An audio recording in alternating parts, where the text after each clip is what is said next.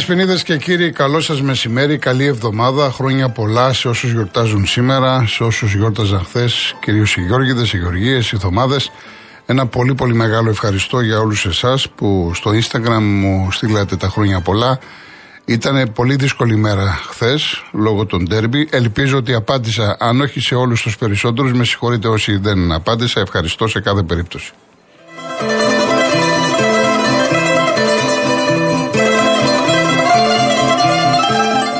2.11.200.8.200 είναι το τηλέφωνο επικοινωνίας. Επαναλαμβάνω, 2.11.200.8.200. Η κυρία Ειρήνη Κούρτ είναι στο τηλεφωνικό κέντρο. Φαντάζομαι ότι θα θέλετε σήμερα να μιλήσετε για τα χθεσινά παιχνίδια, πάρα πολύ σημαντικά.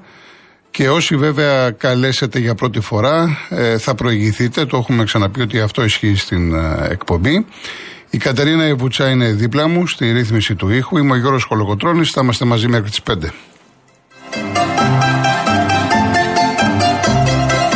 Email σας σας στέλνετε στούντιο papakirialfm.gr Τα SMS real και no στέλνετε αυτό που θέλετε να γράψετε στο 19600.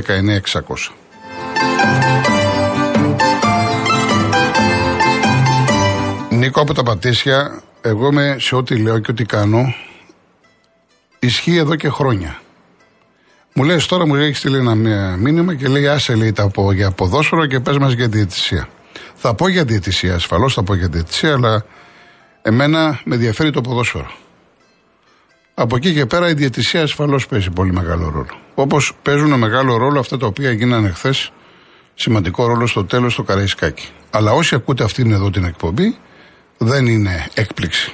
Ουσιαστικά από την προηγούμενη εβδομάδα είχα πει ότι μην παραξενευτούμε αν έχουμε ιστορίες στο Ολυμπιακό ΣΑΕΚ. Θα θυμάστε. Είναι τόσο τοξικό το κλίμα, οπότε δεν μου προκάλεσε καμία εντύπωση αυτά τα οποία είδαμε.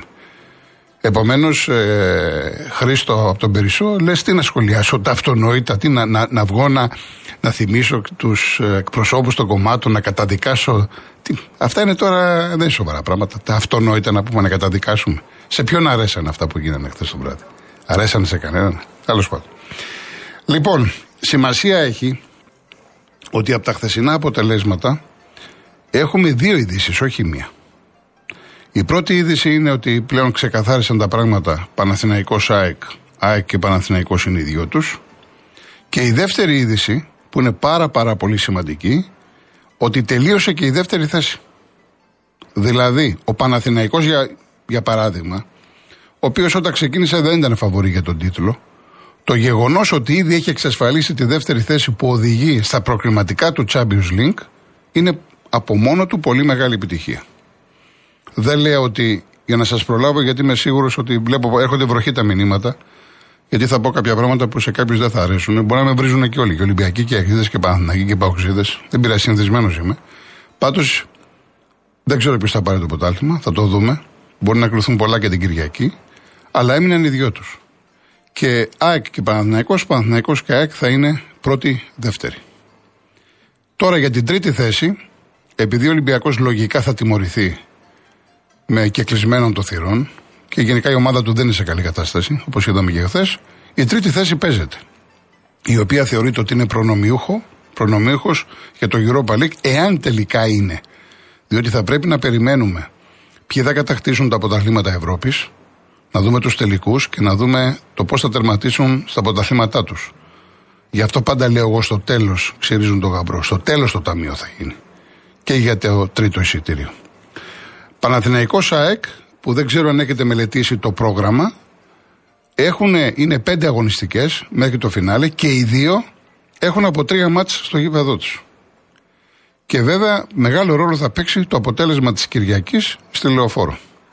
Την Τετάρτη τώρα έχουμε Βόλο Παναθηναϊκό και ΑΕΚ ΠΑΟΚ.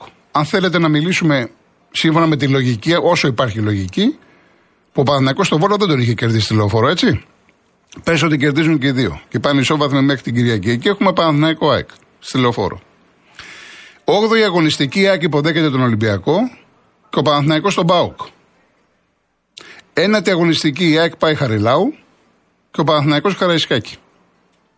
Και δέκατη αγωνιστική ο Παναθηναϊκός φιλοξενεί τον Άρη και η ΑΕΚ φιλοξενεί την ομάδα του Βόλου.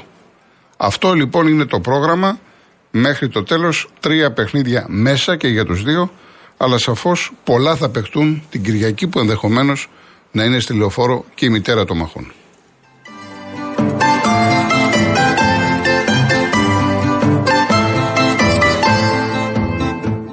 Λοιπόν, επειδή μας πιέζει ο χρόνος και πρέπει να πάμε και στις διαφημίσεις, ε, πολύ γρήγορα θα να πω δύο λόγια πρώτα για το ΠΑΟΚ Παναθηναϊκός. Ένα παιχνίδι που κατά την προσωπική μου εκτίμηση το πιο δίκαιο θα ήταν να τελειώσει ισόπαλο. Θρίλερ στο τέλος. Η καθυστέρηση που κράτησε ο διετή ήταν λογική με όλα αυτά τα οποία έγιναν. Τεράστια νίκη για τον Παναθηναϊκό, δεν το συζητάμε. Ένας Παναθηναϊκός ο οποίος το πρώτο ημίχρονο είχε την καλύτερη ισορροπία, πολύ πιο ομάδα φαινόταν από τον Μπάουκ και λογικό διότι πήρε το κέντρο με την τριάδα Κουρμπέλη, Πέρεθ και Τσέριν συν τον Μπερνάρ ο οποίος ουσιαστικά συνέκλεινε και από εκεί και πέρα ο Πάοκ είχε τον Αυγούστο που δεν ήταν σε τόσο καλή μέρα και τον Τάντα, ο οποίος για έναν ακόμα αγώνα, κατά την προσωπική μου πάντα γνώμη, ήταν αόρατος και δεν μπορεί να παίξει στο ρόλο που του έχει αναθέσει ο Λουτσέσκου. Έτσι λοιπόν ο Παναθναϊκό, ο οποίος είχε πολλούς παίχτε πίσω από την μπάλα, χτύπησε σε μία κόντρα. Θα μπορούσε να έχει σκοράρει με το Σπόραρ, στην αρχή πάλι από κόντρα. Μετά από την παθιά μπαλιά του Μάγνουσον, αριστερά ο Χουάνκαρ, έγινε ένα μπέρδεμα. Τη βρήκε την μπάλα ο Μπερνάρ, ένα πολύ ωραίο γκολ, το δεύτερο του γκολ. Και έτσι λοιπόν πέτυχε το 0-1 με έναν απέναντι σε έναν Πάοκ, ο οποίος μπήκε δυνατά, δημιούργησε τις προποθέσει για να σκοράρει, αλλά με την πάροδο του χρόνου έχασε το κέντρο, οπότε τον πρώτο ρόλο στο παιχνίδι τον είχε ο Παναθηναϊκός. Στο δεύτερο ημίχρονο ο Παναθηναϊκός ε, χάνει μια ευκαιρία με το Σπόραρ στο 47. Στο 49 δεν του δίνεται καθαρό πέναλτι, ήταν πέναλτι η φάση με τον, ε, με τον Γκάργα. Ε, εκεί δεν ξέρω πώς είδατε τον αγώνα της ε, με την City, το πέναλτι που έχασε ο Χάλαντ. Ο Ουπαμεκανό είχε τα χέρια του από πίσω, ξαφνικά στο σουτ αφήνει τον αχέρι. Η μπάλα έγλειψε το χέρι του, όμως ήταν πέναλτι. Η ίδια, ίδια περίπου φάση ήταν και αυτή του Κάργα. Εκεί έπρεπε να δοθεί πέναλτι. Που αν γινόταν το 0-2, ενδεχομένως να έχει τελειώσει ο αγώνας. Όμως ο Παναθυναϊκό από τη φάση εκείνη μέχρι και που πήρε το πέναλτι στο 86 περίπου, έπαιζε πίσω από την μπάλα. Και εδώ θέλω να πω και να σταθώ για μια ακόμα φορά, γιατί εγώ τα έχω πει πολύ καιρό, ότι ο Παναθυναϊκό είναι σοβαρός, είναι μεθοδικός, είναι συγκροτημένος, μια πάρα πολύ καλή άμυνα, αλλά δεν μπορείς να πηγαίνεις για πρωτάθλημα και να επαναπάβεσαι στο ένα γκολ. Εάν ο Πάοκ, ο Πάοκ ισοφάρισε και μετά είχε λίγα λεπτά. Και ο Παναθυναϊκό πήρε αυτό το πέναλτι και νίκησε. Και στο τέλος είδατε τι έγινε όσοι είδατε τον αγώνα. Μιλάμε όχι μονότερμα, όχι κατηφόρα. Μπορεί ο Πάοκ να μην έχασε τις κλασικές ευκαιρίες, αλλά έβαλε τον Παναθηναϊκό μέσα στα δίχτυα. Μέχρι και ο Κοτάρσκι για τρία λεπτά έπαιζε σέντερφορ. Εμένα αυτό στον Παναθηναϊκό δεν μου άρεσε. Και θα πω και αργότερα και για το πέναλτι. Πάμε στο διαφημιστικό και γυρίζουμε.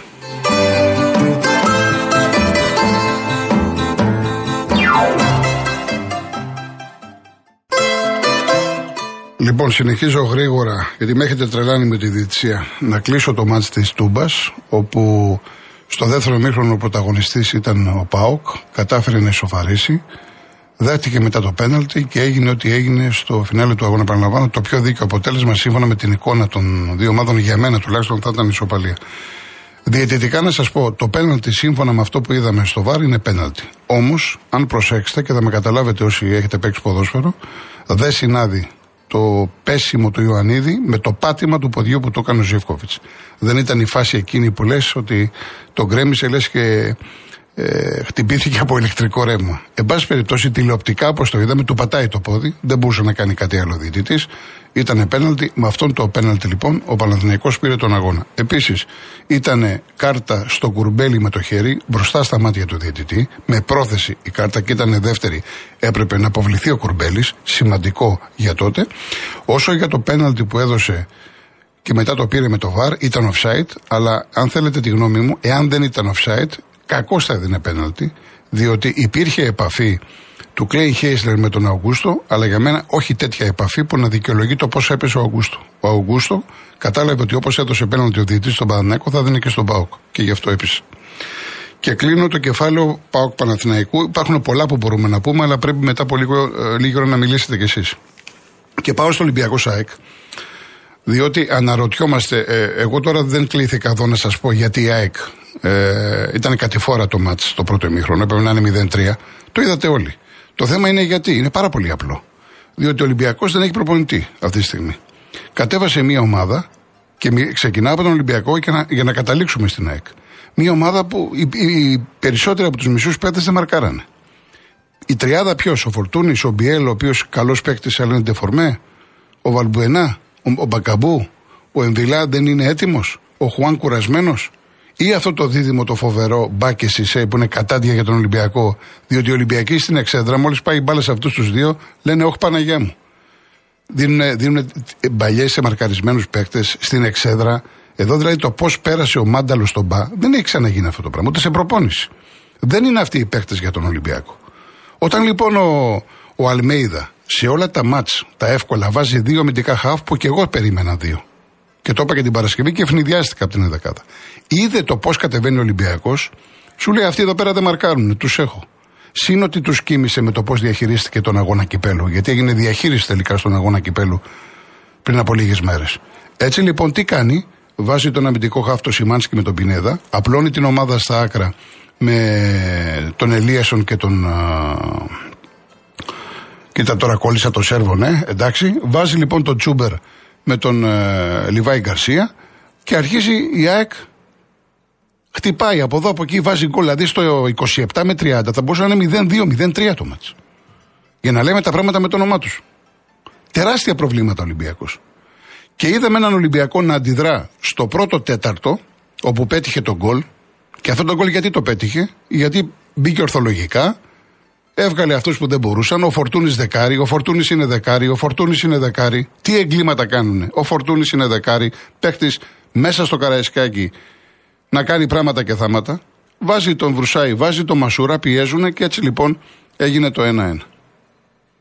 Από εκεί και πέρα όμως η ΑΕΚ σιγά σιγά μετά το 65 άρχισε να ισορροπεί και να είναι ξανά το αφεντικό του αγώνα. Επιμένω και λέω σε κάποιους που δεν αρέσουν ότι η ΑΕΚ βάσει εικόνας από την αρχή και δεν μιλάω διαιτητικά είναι πολύ καλύτερη ομάδα από τον Ολυμπιακό. Η βαθμολογία λέει την αλήθεια. Ο Παναθηναϊκός και η ΑΕΚ διεκδικούν το πρωτάθλημα και θα το πάρουν ένας από τους δύο διότι ήταν οι πιο σοβαροί, οι πιο καλά δουλεμένοι. Ο Ολυμπιακός πάρα πολλά προβλήματα όλη τη σεζόν. Όπως και ο Πάοκ, πώς ξεκίνησε, σιγά, σιγά συνήρθε, πήγε καλά στα ντέρμπι και όμως τώρα στα ντέρμπι στα playoff τον είδατε, η μία ήταν μετά την άλλη. Έχασε Άγιο Ολυμπιακό, έχασε τώρα Παναθηναϊκό. Από εκεί και πέρα βέβαια, στο ποδόσφαιρο είναι η διαιτησία. Και μου λέτε για τη διαιτησία. Λοιπόν, Μπακαμπού. Ο Μπακαμπού την ώρα που τηλεοπτικά φαίνεται να τον σπρώχνει ο Βίντα, τα χέρια του τα έχει πίσω. Ο διαιτητής τους έχει μπροστά. Εγώ θέλω να πιστεύω ότι ο διαιτητής δεν έχει πρόθεση να σφυρίξει τον ένα ή τον άλλον. Ε. Για να μην δώσει τίποτα, δεν ήταν τίποτα. Από εκεί και πέρα, τηλεοπτικά επαναλαμβάνω, φαίνεται όντως ότι ο Βίντα τον σπρώχνει. Η φάση του Σιμάνσκι είναι κόκκινη κάρτα, κυρίες και κύριοι. Είναι ορισμός της κάρτας. Μπορεί να, να τους πάει το πόδι, στον Αχίλιο και δεν έδωσε κάρτα ο διαιτητής. Εκεί η ΑΕΚ θα μείνει με 10 παίκτες. Όπως η ΑΕΚ έπρεπε να, όπως ο Ολυμπιακός έπρεπε να μείνει με 10 παίκτες, όταν ο Φορτούνης χτυπάει άσχημα τον, τον Σιμάνσκι και έχει ήδη κάρτα. Δηλαδή έχουμε μία αποβολή για την ΑΕΚ, μία αποβολή για τον Ολυμπιακό. Το πέναλτι τώρα στο Β που έχει γίνει χαμός. Όπως το είδα σε γρήγορη ροή, λέω πέναλτι. Στη φάση φαίνεται ότι υπάρχει επαφή γόνατο με γόνατο. Το θέμα είναι ότι αυτή η επαφή είναι τέτοια που να υποχρεώνει τον ποδοσφαιριστή της ΑΕΚ να πέσει. Κατά τη γνώμη μου δεν είναι. Νομίζω ότι ο Β πήρε το πέναλτι. Θα μου πει κάποιος ότι ο Ρέαπτσουκ δεν διαμαρτυρήθηκε, ούτε ο Πασχαλάκης. Εντάξει. Και αυτό κάνει εντύπωση, διότι συνήθως ένας παίχτη, ο οποίος δεν κάνει πέναλτι, αντιδράει, λέει δύο πράγματα. Είδαμε το Ρέαπτσουκ δεν αντέδρασε. Ο τρόπος που έπεσε, έπεσε ο Β και με τα χέρια ψηλά, ενώ τα χέρια λογικά εφόσον σε ανατρέπει πάνε μπροστά, με, με, με το κέντρο βάρος του, του σώματός σου, τουλάχιστον εγώ η γνώμη μου είναι ότι δεν είναι αυτό πέναλτι. Το γκολ τώρα, το τρίτο που ήταν ποίημα από πλευράς ενέργειας του Μάνταλου. Ποίημα. Γκολάρα. Εκπληκτικό. Και μπράβο στον Πέτρο. Εδώ ξέρετε πάρα πολύ καλά ότι εγώ ως λάτρης του αγγλικού ποδοσφαίρου μου αρέσουν τα δυνατά τζαρτζαρίσματα. Ανάλογες φάσεις θα πεις ότι είναι πολύ δύσκολα φάουλο, όμως υπάρχει μια λεπτομέρεια. Εδώ δεν έχουμε τζαρτζάρισμα όμο με όμο, εδώ έχουμε σπρώξιμο με το χέρι του Άμραμπατ. Και θα μου πει επίσης κάποιος ότι ο επόπτης, ο βοηθός σήμερα είναι μπροστά. Γιατί δεν το έδωσε. Δεν μπορώ να σας απαντήσω. Ήταν μπροστά του. Εάν τώρα μας ξεγελάει τόσο πολύ η εικόνα, πάντως με τα χέρια σπρώχνεται ο Ρέαπτσουκ. Κανονικά πριν πάει η μπάλα στο μάνταλο είναι φάουλ. Και επίσης, επειδή ο διαιτητής τα έκανε μαντάρα και γενικά ήταν ακατάλληλος, αν θέλουμε να είμαστε απόλυτα τυπικοί με αυτά που γίνανε στο τέλος, δεν σφυρίζεις λήξη, σφυρίζεις διακοπή σε βάρος του Ολυμπιακού. Διότι το ματ ήθελε περίπου 4,5 λεπτά. Και έγινε αυτά που έγινε, διακομόδηση, μπήκανε μέσα, πετάγανε μπάλες, ιστορίες, τοξικότητα, τα έχουμε ξαναπεί. Αυτά τα πράγματα δεν μου προκαλούν καμία εντύπωση. Τα έχω πει χιλιάδες φορές και είμαι κουραστικός. Και ίσως είμαι από τους λίγους που δικαιούται να τα λένε, γιατί αναφέρομαι ξανά και ξανά και ξανά και ξανά. Και κάποια στιγμή στον Ολυμπιακό, που επαναλαμβάνω για τις περισσότερες φάσεις διαιτησίας έχουν δίκιο, θα πρέπει να μάθουν πώς να διεκδικούν το δίκιο τους. Διότι αν γυρίσουμε τα παλιά χρόνια, εγώ θέλω να απευθύνω ένα ερώτημα στους Ολυμπιακούς. Α υποθέσουμε ότι δεν ήταν ο Κόκαλης, ο οποίος έκανε ό,τι έκανε πριν χρόνια, και ήταν αυτή το θύμα. Ήταν, ξέρω εγώ ποιο να πω, ο Σαββίδης. Είχε έρθει από τη Ρωσία και μας έκανε εδώ άνω κάτω. Και ήταν Ολυμπιακός θύμα. Τι θα κάνανε οι Ολυμπιακοί δηλαδή; Κάποια στιγμή θα πρέπει να καταλάβουμε ότι στο ποδόσφαιρο υπάρχει και η ήττα. Θα πρέπει να αναλογιστούμε τις ευθύνες μας. Θα πρέπει να φτιάξουμε ομάδα. Όπως τότε πήρε πρωτάθλημα ο Πάου και η Άκη και ο Ολυμπιακός αντέδρασε και πήρε τα τρία πρωταθλήματα, έτσι πρέπει να κάνει και τώρα. Όλα τα άλλα είναι δεύτερα και τρίτα. Αυτή είναι η ταπεινή μου γνώμη, την οποία τη λέω χρόνια και επαναλαμβάνω και κλείνω για να πάμε σε διαφημίσεις και ειδήσεις, ότι πρέπει να σταματήσει αυτή η ψύχωση του πρωταθλήματο. Ο Ολυμπιακός θα φτιάξει ευρωπαϊκή ομάδα όταν αποβάλει αυτή την ψύχωση για το πρωτάθλημα.